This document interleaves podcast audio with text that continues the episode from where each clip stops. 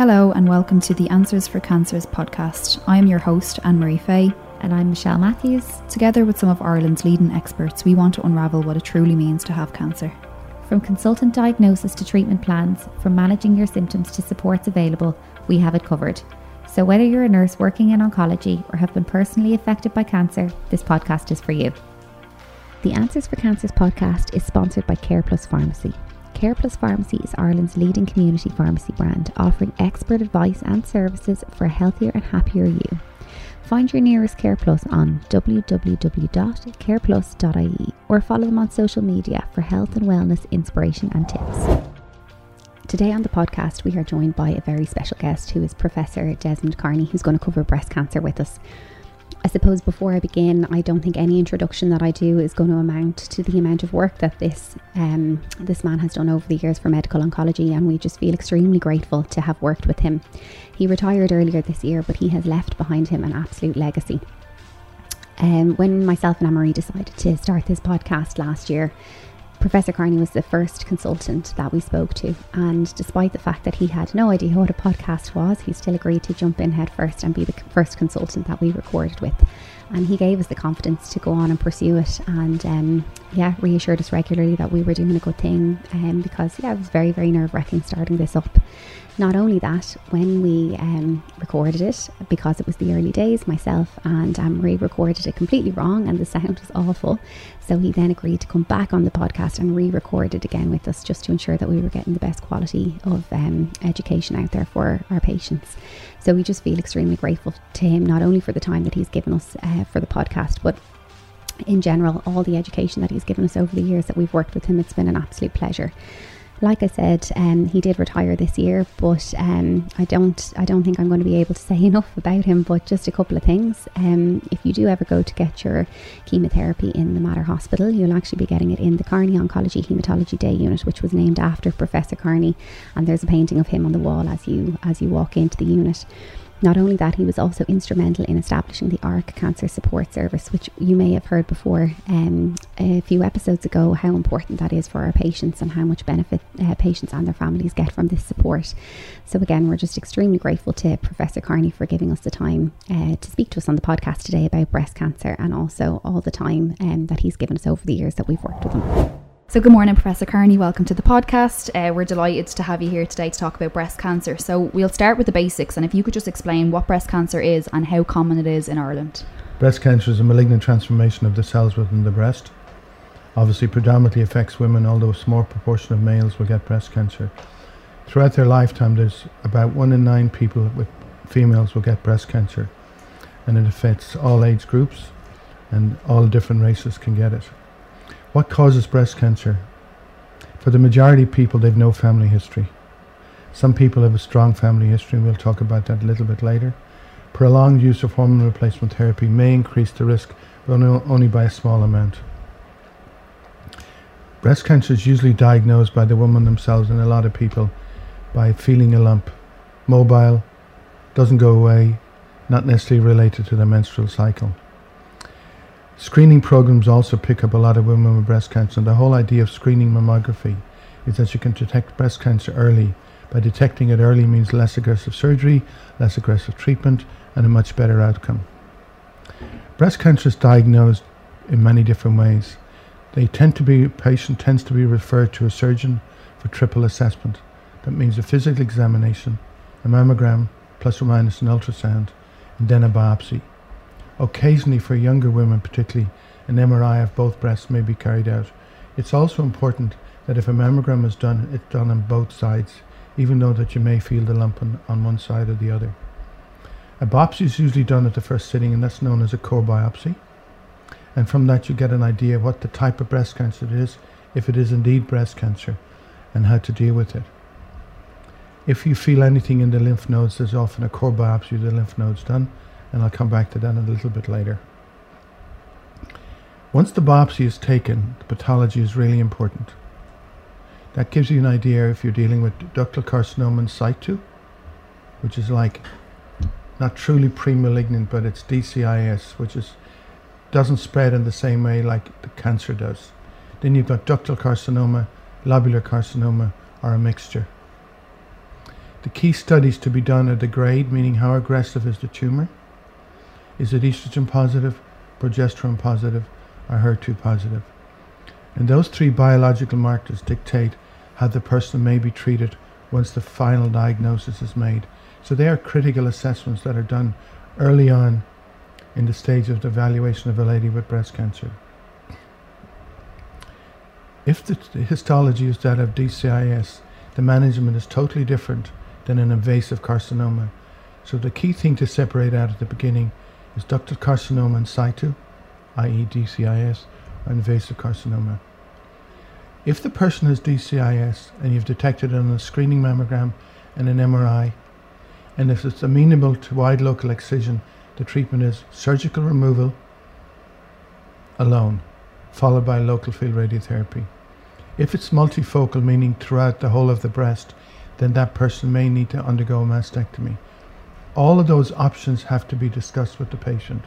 Some people may decide, I want a mastectomy because I don't really want to go through four to six weeks of radiation, or I have a family at home and I need to be at home for them. So, all of these treatment decisions, surgery particularly, has to be discussed in detail with the patient. So, DCIS, confirm the diagnosis, do your mammogram, your MRI, and do your surgery. If it's a wide local excision, which is a lumpectomy, that then is followed by radiation. And radiation is roughly four to six weeks of radiotherapy on a daily basis, Monday to Friday. The other type of breast cancer is invasive ductal carcinoma, invasive lobular carcinoma. That's truly cancer. It's invasive. And if it's not managed properly, has a risk of spreading to the other organs, the local organs first, and distal metastasis. So do if you do your biopsy and it's an invasive breast cancer, and generally you also try and look at the axilla as well to see if there's any lymph node involvement. And if on the ultrasound or indeed the mammogram you see lymph node involvement, prior to doing your surgery they will often do a fine needle aspirate or a core biopsy of the lymph node because that may dictate the type of surgery the person needs. You've done your physical examination, you know it's an invasive cancer.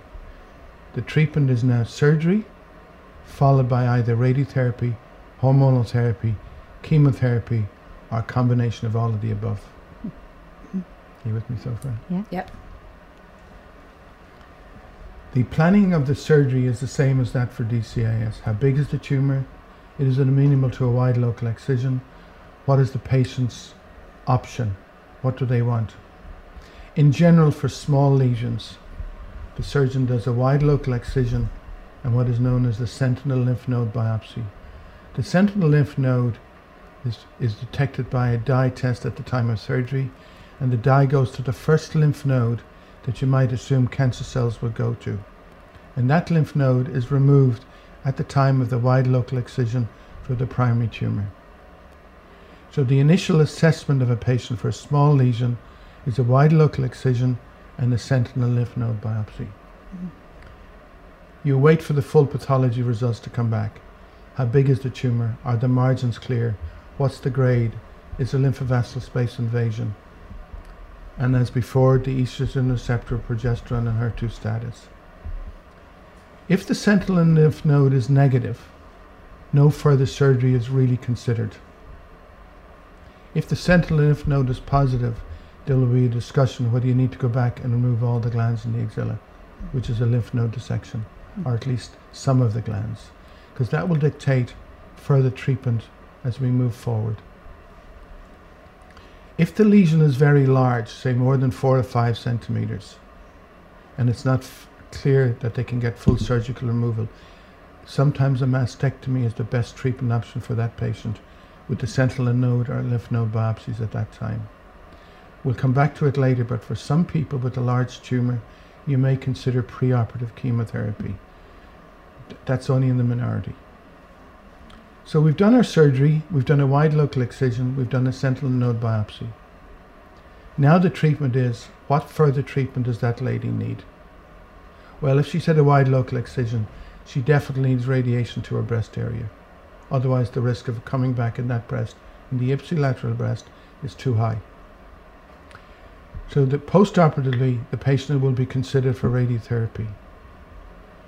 The systemic treatment, meaning to try and prevent the cancer coming back, can be hormonal therapy if it's estrogen receptor positive, or if there's a lot of lymph nodes involved, chemotherapy. And for a small proportion of people who are positive for the HER2 receptor, they get an anti HER2 agent such as Herceptin. Since, once the surgery is complete and we've got the full results from the pathology department regarding the primary tumour, the grade, its size, estrogen status, HER2 status, the nodal status, we will then make a decision about whether that person needs any further systemic treatment. And by systemic treatment, do you mean chemotherapy? Chemotherapy or hormones or anti HER2 treatment. Radiation therapy has different set of criteria than the role for systemic treatment. They're separate. Okay. Some people will consider that all patients who have a diagnosis of invasive breast cancer should undergo staging procedures postoperatively before systemic treatment takes place. You could say an early stage disease doesn't need it, but perhaps it might be useful for everybody that they have a CT scan and a bone scan to make sure it hasn't spread. Mm-hmm. If breast cancer spreads, the most likely places it will go to will be bone, and then to the visceral organs such as lung and liver, or to the draining lymph nodes, which would be the axilla, the neck, and the mediastinum. Mhm. So your scanning is really looking to see if the cancer has already spread at the time of diagnosis. For any of our patients that we're considering for systemic treatment like chemotherapy, we would always do the scans before we start. And if you weren't considering chemotherapy, you wouldn't scan? I still might. You might. Because I suppose the biopsy is only as accurate as to where the needle goes, isn't it? No, the biopsy, the first biopsy you do is to confirm the diagnosis. Mm-hmm. DCIS versus invasive cancer. Mhm. Then you plan your surgery and you've done your lumpectomy plus the sentinel node and axillary dissection. Now you've got an invasive cancer with lymph node involvement. They need systemic treatment. By and large, most of those patients will be scanned. Okay. Don't let me forget oncotype testing. Yep. Yeah, no, definitely. Uh, so I think we've talked about the surgery, which is a wide local excision versus a mastectomy. Mm-hmm. In general, it's followed by radiotherapy for most patients. There's a sentinel node biopsy done at the time of surgery. If that's positive, more auxiliary surgery may be required. Yep. We've now done our surgery. We have the results. We're now having to decide what type of treatment the patient needs further. We did say they needed radiotherapy if they wide local excision, Yep. or indeed some people have had a mastectomy for a large tumor. Positive margins will also need postoperative radiotherapy, and patients with significant lymph node involvement will also need post-operative radiotherapy. And that radiotherapy is four to five, four to six weeks, Monday to Friday. Two main side effects: radiation burn in the chest wall. Mm. Rarely, rarely do people get a burn; they get a bit of redness, but they get quite fatigued as they get towards the end of the radiotherapy. The timing of the radiotherapy is done in conjunction whether there's a plan for that patient to get further systemic treatment, plus certainly chemotherapy. In general, if they're just getting hormonal therapy, the radiotherapy is done about six weeks after the surgery when the wound is fully healed. Mm-hmm. If they're getting chemotherapy, unless there's a crisis, the radiotherapy is done at the end of the chemotherapy. Mm-hmm. So that's the timing, And what's the break usually after chemo? two to four weeks. Two to four Once weeks. Once they've got over the neutropenic phase. Perfect. And for patients who are getting radiotherapy and hormone treatment, would you advise them to start the hormone treatment at the same time as the Pretty much radiation? straight away, yeah. yeah. You know, I mean, the side effects of hormones are totally different, but Yeah. sometimes it's easier to do one thing at a time. Yeah. Can I just ask you to just um, you mentioned the how the margin surgical margins determine some of the treatment post operatively. Do you mind just explaining what the actual Okay, margin so- surgical margins are? When the lump is removed from the breast, the pathologist who's going to report it wants to let you know that the edges of the tumor are completely clear. Mhm. And that's what we mean by the surgical margins. Perfect. If they're not completely clear, either you go back and do more surgery, but you would certainly take that into consideration in planning a radiotherapy. The ideal is to remove the lump with clear margins, Mhm. Yeah. meaning there is nothing left behind. Mhm. For some people, it's worth considering and discussing with them prior to surgery, particularly if they have to undergo a mastectomy. They might want to consider immediate reconstruction, Mm. Yeah. and they need to discuss that with the surgeon who's involved and maybe the plastic specialist. A lady with invasive carcinoma has had her surgery. Um, the margins are clear, the nodes are clear. Does she need any further systemic treatment once she's had a radiation done? So if it's estrogen positive, HER2 negative, consideration will be for hormonal therapy. Yep. And hormonal therapy would be drugs that interfere with the production or the activity of estrogen within the lady's body. And they're drugs such as tamoxifen or the aromatase inhibitors such as letrozole. Mhm. It used to be that if you were node negative, meaning no metastatic involvement of the lymph nodes, you would say hormonal therapy will do fine. Mhm. But that's a little bit of guesswork because some people would have an aggressive tumor. Mm-hmm. So for all the people with, who are node negative, estrogen positive, and HER2 negative, or maybe one to three lymph nodes involved, we do the Oncotype test. Mhm. The Oncotype test is a genomic test, a measurement of numerous genes within the breast cancer tumors, and it predicts the likelihood of a recurrence with hormonal therapy alone and the benefit of added chemotherapy. So you might get a recurrence score of 10, which means the likelihood of recurrence over the next nine years is 10%, and it indicates no benefit from added chemotherapy.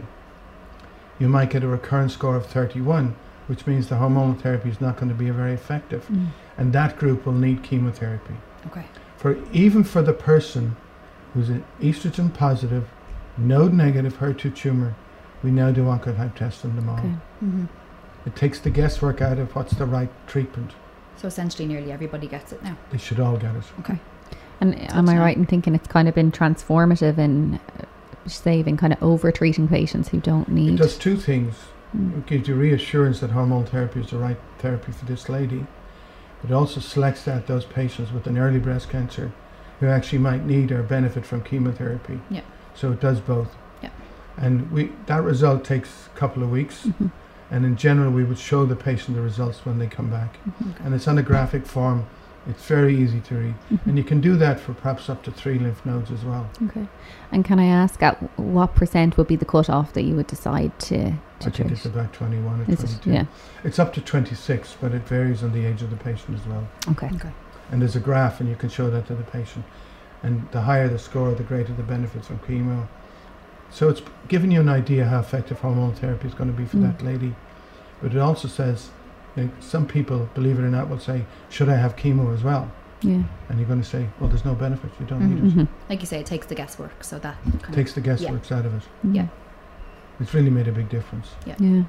So for the person with a small tumor, small number of lymph nodes involved, that's HER2 negative, estrogen positive, progesterone positive. We nearly do an oncotype on all of them, unless for some reason it's contraindicated. Like if you've got an elderly lady with cardiac disease, you're not going to ever give chemotherapy to. of. hmm You probably wouldn't do it. Yeah. Yeah. That's just all what I mean. Yeah. And can I just ask, how long does it normally take for the oncotype test to come back? Two to three weeks. Okay. It's not long. Mhm. You know, the pathology report is usually back within a week, and person is generally seen by medical oncology within a few weeks when the wound is healing. Mm. And usually by then, the surgeon would have sent off the oncotype test. Perfect. Okay. You know, but it's definitely worth waiting for. Mhm. So we've talked about HER2. HER2 is a receptor on the small proportion of breast cancer tumors that really predicts quite an aggressive tumor Mm. because the HER2 drives the growth of the tumor cell. And it used to be a negative prognostic f- marker. Nowadays, we have agents that specifically target the HER2 receptor. And the co- most commonly used one is Herceptin, but there's other ones like pertuzumab and even down the line a little bit TDM1. Mhm. Anybody who's got a HER2 positive tumor should be considered for combination chemo with the target agent Herceptin. That will give that person the absolute best outcome. In my opinion, the targeted agent has transformed the outcome of people who are HER2 positive tumors at diagnosis. And we, we, we, we do it all the time. Mm. The disadvantage, perhaps, of Herceptin or the HER2 anti-HER2 agents, in a small proportion of people, it can affect the cardiac muscle, the pumping of the heart, Mhm. and lead to cardiac failure. Mhm. So all patients being considered for anti-HER2 therapy have to have cardiac assessments done beforehand and be monitored frequently while they're on the HER2 treatment. And in the adjuvant setting, meaning the post-operative setting, the anti-HER2 treatment with Herceptin goes on for a calendar year. Mm. So it's, it, it's almost 12 months of treatment. Yeah. Usually the first six months of that treatment, it's combined with chemotherapy. Then the Her- Herceptin is used on its own for the second six months. That's approximate figures. hmm And the radiation can come in as soon as the chemotherapy is finished. So you don't have to wait for the radiation to be done at the end of that Her- HER2. Yeah. But they have to be monitored going forward for the cardiac status. And if I was a patient who got diagnosed with HER2, how would you how do you explain how HER2 acts on the breast? So what I explain to do it is that this is really stupid. I explain to the patient the light switch on the wall Mhm. is driving the power into the lights. The HER2 is the trigger that drives the cancer cell. Mhm. We're going to switch it off like we switch off the light. Mhm. So just to try and make it understanding That's for nice. any of us, Yeah. it's a it's a compound within the cell that's driving the cell, making it behave more aggressive. hmm Herceptin blocks that, so it's turning off the switch, Mhm. and that's what it does. That's a good way of That's prescribing the way I, yeah. I point to the light switch when I'm trying to explain it to them, and said that's what it does. It's turning that driving off. It's It's better the easiest way to absorb it, Yeah. just a simple analogy like that. It's a So, simple. yeah. yeah. And in many ways, that's what it does in a more technical way. Yeah. Yeah. I don't want to um, see the pictures I've drawn for people trying to explain it. So No, but just that's think a, of the light yeah, switch. That's Yeah. a good way. You Yeah. turn the light on, it's driving the power. Yeah. You Yeah. turn it off, it turns it off.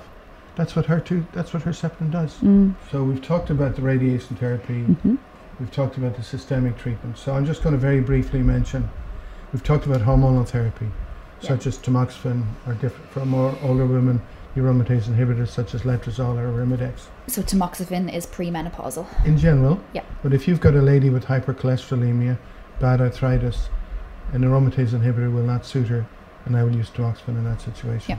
So if they've got a cardiac disease, osteoarthritis, hypercholesterolemia, I'm going to use a tamoxifen instead of aromatase inhibitor. Yeah. There's a marginal benefit of the aromatase inhibitor in Mhm. the postmenopausal ladies. hmm And again, these are for the ER positive. ER positive. Yeah. ER positive patients. Yeah. In general, hormonal therapy is for a minimum of five years. Yep. In general, hmm for people at high risk. So you've got a young lady, you've done her surgery, she's got 10 lymph nodes involved, you know her risk of recurrence is higher.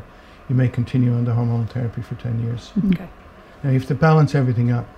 One of the advantages of tamoxifen, it doesn't cause osteoporosis. Mm. The aromatase inhibitors will cause osteoporosis. Mhm. So you take all those consideration into Mm. consideration when you're planning which hormone to give them. Yeah, And in and the there's no question about it. The tamoxifen, yeah, for sure in younger women will cause me- menopausal symptoms. Mm. A little bit of nausea, uh, vaginal dryness, night sweats. In in general, they settle into it.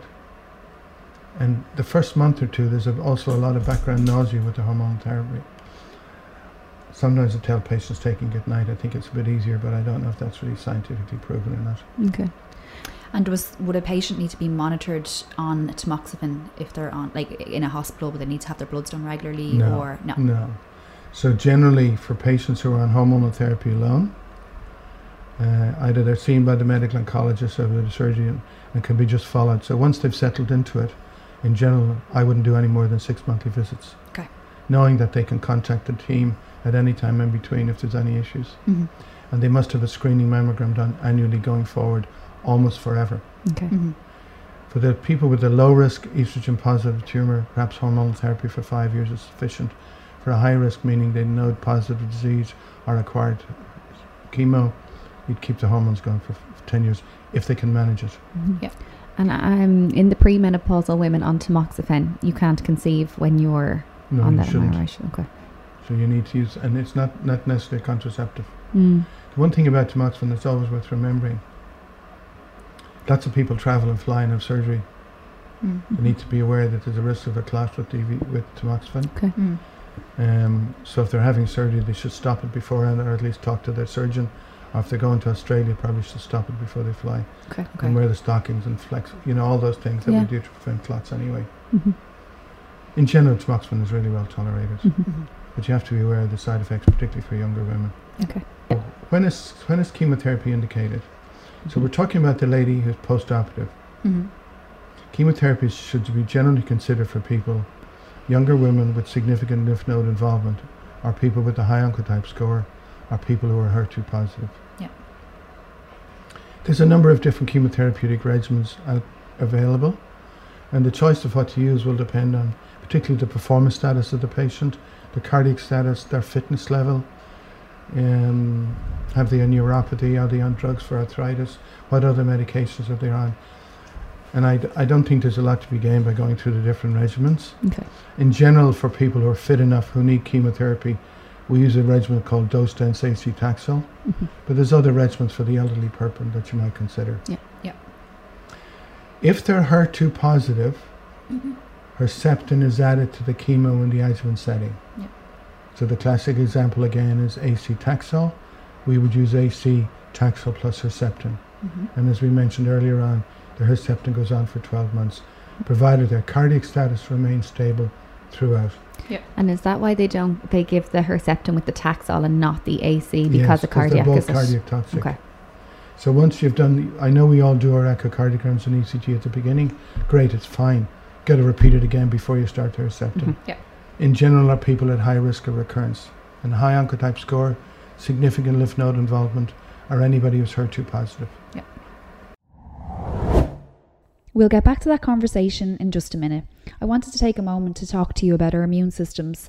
While we're all so looking forward to spending more time with friends and family this summer, it's really important to give your immune system a much needed boost in order to protect yourselves and the ones that you love. Strengthen your immunity naturally by visiting your local Care Plus pharmacy for expert advice on a wide range of vitamins and supplements available. Now back to our conversation. Chemotherapy is given in general in an outpatient department. Because it's given quite frequently for those ladies who require it frequently, we often consider putting in an interport to allow easy venous access when they come to the day ward. Mhm. Every patient coming to the day ward has to have their bloods checked and then they get their chemo and then they go home. Mhm. So it's quite intensive for the patient. And if they're particularly getting the chemo every two weeks or weekly, it's quite tough on them going forward. The chemotherapy is general lasts four to six months. If they need Herceptin, that's added to the chemo. For example, the regimen AC Taxol that we use for a lot of ladies getting chemo, we would add Herceptin to the Taxol component of the arm. And the biggest side effect with the Taxol is kind of the peripheral neuropathy. Peripheral neuropathy. Yeah. Not so much, well, hair loss, don't forget. Yeah. Yeah. Universal hair loss. Almost everybody getting chemotherapy, almost everybody, unless they're elderly getting different regimens, will have hair loss. Mm-hmm. We're very, we're much better at managing the immediate side effects such as nausea and vomiting. Mm. Uh, peripheral neuropathy is a side effect of the Taxol. Uh, cardiomyopathy, card damage to the heart, is a side effect of Herceptin and adriamycin. And most patients on chemotherapy get lowering of their white cells, platelets, or red blood cells, which makes them more, more predisposed to infection. Patients have to be informed of the risk of infection with a low white count, Mhm. so they have to contact the unit immediately if they get a temperature between the courses of chemotherapy. And we can give Neulasta for that, don't we, with the AC? So, if there's a big risk of the patient getting lowering of the white cell count, which is called neutropenia, Mm. there's a drug that we often use called Neulasta, which helps to maintain or speed up the recovery of the white cells. Mm. So, even though the white cells might go low, the risk of them getting an infection is much less. And if you cut down the risk of infection, you keep things going on schedule, which is important. Yeah. We have discussed today the, the patient who comes in with a surgical removal breast lump. Yeah. Some people present extremely late with a very large tumor that would make surgery difficult, or what is known also as an inflammatory breast cancer, where the whole skin in the area of the breast is red and inflamed. Those people have a core biopsy to confirm the diagnosis. They have staging scans done, such as a CAT scan and a bone scan, to make sure they don't have metastatic disease or whether they do. And those patients are now considered for neoadjuvant or preoperative chemotherapy. That's where we give the chemotherapy first in the hope that we can shrink the tumor down and then consider them for surgical resection. Mhm. So that we go through the same process. The biopsy is done. Is this estrogen positive, progesterone positive, and particularly if it's HER2 positive. If it's HER2 negative, they tend to get treated with the same chemo that we've generally used, such as AC Taxol. being monitored closely. Hope you can shrink it down and make it amenable to surgery. All of these people will have a mammogram and many will have an MRI before you start your treatment. If they're HER2 positive, then they get chemo plus anti-HER2 agents, and they usually get chemo plus Herceptin plus pertuzumab. The, the, those two agents together with the chemo increase the pathological response rate, making it more amenable to surgery. Mhm. These people are evaluated closely as you're going through the chemo because not everybody will respond. Mhm. In some people, the tumor will grow and get worse. But they, they usually a very aggressive tumor. They present it late. It's inflammatory. The most people that will shrink it down to make it amenable to surgery. And again, when you've completed your chemo plus your anti-HER2 agents, you repeat your mammogram, you repeat your MRI. The same surgeon is involved, and hopefully will do the surgery, which for most people will be a mastectomy. Mhm. and then you'll evaluate the pathology response. Some people have no tumor left. Some people will have a mixture, like 50 50. Some people have had no response. Mhm. But all of them will require post operative radiotherapy. Okay. And then, if they're e- estrogen positive, they go on hormones as well. So, the management of the in the neoadjuvant setting is very key to know the pathology and the HER2 status. Mhm. Does that cover that? Yeah. Yeah. Can I ask if somebody is uh, metastatic on diagnosis, are they treated um, as aggressively ACT and, and that, or does it slightly change? So about 10% of women have metastatic disease at diagnosis. That means it has spread beyond the confines of the breast and the draining lymph nodes. Mm. And frequently you'll find that it's in the liver, the lung, or in bones. Your management is very much dictated by how bad the metastatic disease is. If you've bone-only metastasis, you may live for many years. Your approach to treating the primary breast tumor may be the same as if they didn't have metastatic disease. Maybe. Also depends on what the patient wants. Mhm. Because when you've metastatic disease, with the current treatment we have, we're not going to cure it, but we can control it for many, many years. So that discussion needs to be had with the patient. Mm. If they have significant metastatic disease involving their lung or their liver, and in rare cases their brains, managing that is the priority over managing the primary tumor in their breast. So the treatment of the person with metastatic disease is treating somebody with metastatic breast cancer. So you're going to use the same drugs. Mhm. Uh, and in, it really depends upon is this person going to get into a crisis quickly Yeah. from their metastatic disease? Okay. So you've come, for example, somebody comes in and they're short of breath from their metastatic disease in their lung. Mm. You don't have a lot of time to get a response. So those patients will generally be considered for chemotherapy if they're fit enough. yeah.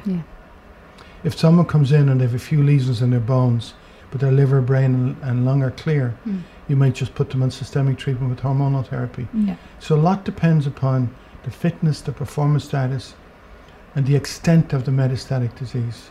You know, in your experience, that 10% of women that present metastatic at diagnosis, like, are they generally symptomatic? Or, like, how, when it's, They usually it's got to that stage? They usually are symptomatic. Mm. One of the key things, I would say the most obvious thing, is to examine the patient. Yeah. Mm. You know, you find a knoll in the neck, they, they're not going to know about it. Mm. You feel maybe. The other key thing is also check the other breast. Yeah. The lady comes in and says, I have a lump on my left side. Mm. You better check the other side because they might have checked it themselves. Very few people, they find the lump themselves because they're stretching in the shower and they see a Mm. dimple or something along those lines. Mm. But a lot of people are symptomatic when they come in. They are. Yeah. And you know and, and when you're following up people in your clinic who've had it early stage breast cancer maybe got chemo and hormones and now coming back for regular review Mm. listen to them Yeah. But there's no evidence that doing scans every 6 to 12 months has any impact upon their outcome Okay. That's good to know. because Mm. we, we'd have, patients are very focused on we, scans we'd and have stuff, well, you know. hundreds of patients coming back who've never recurred Yeah. and they're 15 years later if we kept doing scans on them they, they'd have no quality of life Yeah. Yeah. but every time they have a scan Mm. they're worried about what is he going to find in the scan Yeah. Mm. So I would only do routine. I would only do scans on patients who develop new symptoms. You know, if the lesion has metastatic disease at diagnosis, then you're going to do scans every three to six months to see if they're responding to your treatment. Yeah. You know, Mm. a small proportion of women, like probably less than 10%, more likely 5%, will have a hereditary cancer gene called BRCA1 or BRCA2. In general, they're younger and they give a strong family history of breast cancer, ovarian cancer, or both, or indeed male breast cancer in their family. In general, people who, who are, have these hereditary cancer BRCA genes, breast cancer associated genes, are younger when they get their breast cancer and have a certain subtype of breast cancer which we call triple negative, meaning their tumours do not express any of the markers that we normally look for estrogen, progesterone, or Herceptin. They tend to be a more aggressive type of breast cancer. So, generally, anybody with a triple negative breast cancer will undergo surgery, postoperative radiotherapy if required, and systemic chemotherapy. Mhm. And then they get followed up closely on an outpatient basis. We talked about the role of immunotherapy in breast cancer. It's beginning to have a role, Mm. particularly in the triple negative breast cancers. So, if a lady with triple negative breast cancer who's got her treatment and then two, three, four years later recurs, and you put her back in chemotherapy, then immunotherapy has been shown in that particular situation to prolong the response rate. So, if somebody presents as triple negative breast cancer, should they be tested for BRCA? Yes, they Yeah. should be. Or if they have a strong family history. Mm. So you need to present with triple negative or have a family history. If you have a strong family history and or triple negative breast cancer in the young age group, Mm. you should do genetic testing. For the patient themselves, if they're BRCA positive and you've dealt with their breast cancer and everything is perfect, Mm. then you would consider removal of their ovaries to cut Mm. down their risk of getting ovarian cancer. Yeah. So the BRCA genes increases your risk of getting breast cancer, ovarian cancer, or both. And if you are BRCA positive, what's your pers- like? If so, say if my mum was BRCA positive, what's the percentage of me getting it? Do you know? It's quite high. Is it? Yeah. Yeah. yeah, And if you carry the BRCA gene, it's a really high percentage of getting breast cancer, isn't it? Or- It is very high. So the the if you're okay, so in general, Mm. if one's mother is carrying the genes, you could say you have a 50-50 chance of getting one of those genes. Yeah. But it doesn't quite work out like that. It could be less or more. It could be 100% or 50 or 0% because you have a good gene and a bad gene. hmm If you get the, the bad gene with your father's gene, you're a BRCA carrier. Yeah. But you could get the, the good gene from your mother as well as from your dad and not be a BRCA carrier. So if that actually that happens regularly enough, do you think that if you find out you have the gene, you can? The number of people with the gene is quite low. But I mean, in general, we would discuss oophorectomies with them Yeah. because, and whether they want the surgery on the other side or not is very much their decision. Mm. I've had some young people who just bilateral mastectomies. Yeah. Others who don't want to know about it. Mm. Yeah. But at least you're going to be monitoring the person from Yeah. their breast. Very hard to monitor the ovaries. There's one other small area where one needs to be very careful in monitoring people for the risk of breast breast cancer. Mm. Young women get Hodgkin's lymphomas, like young men, Mhm. and part of their treatment frequently involves mediastinal radiotherapy. Yeah.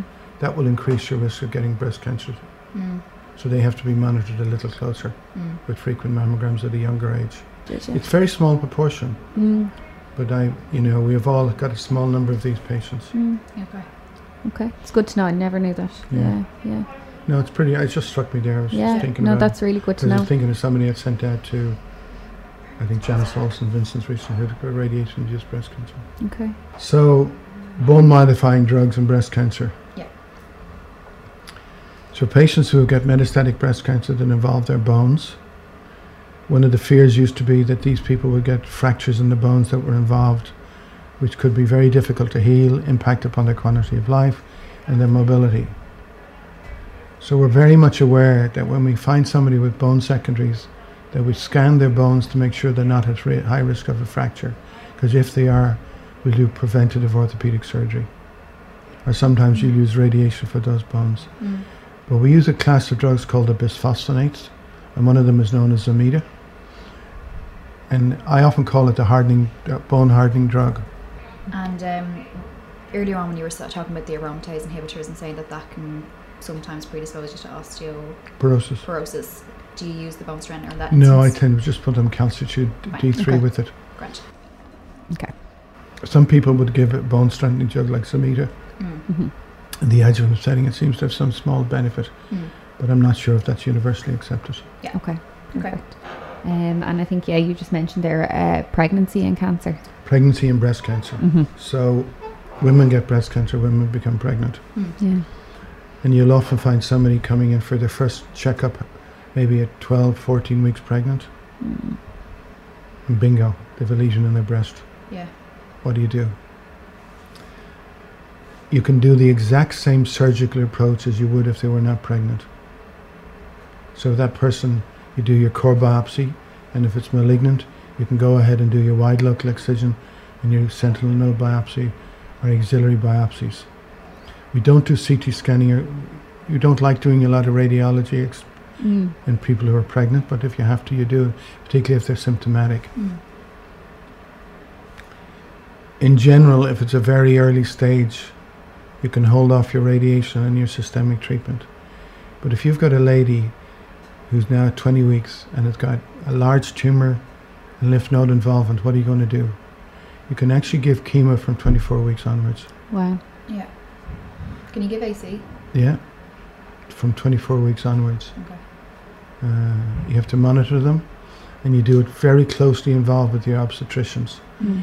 So, what you might consider, and I'm not the obstetrician, that if the baby is developed normally and a good weight and height, you might do an early delivery to re- cut down the exposure of that fetus to chemotherapy.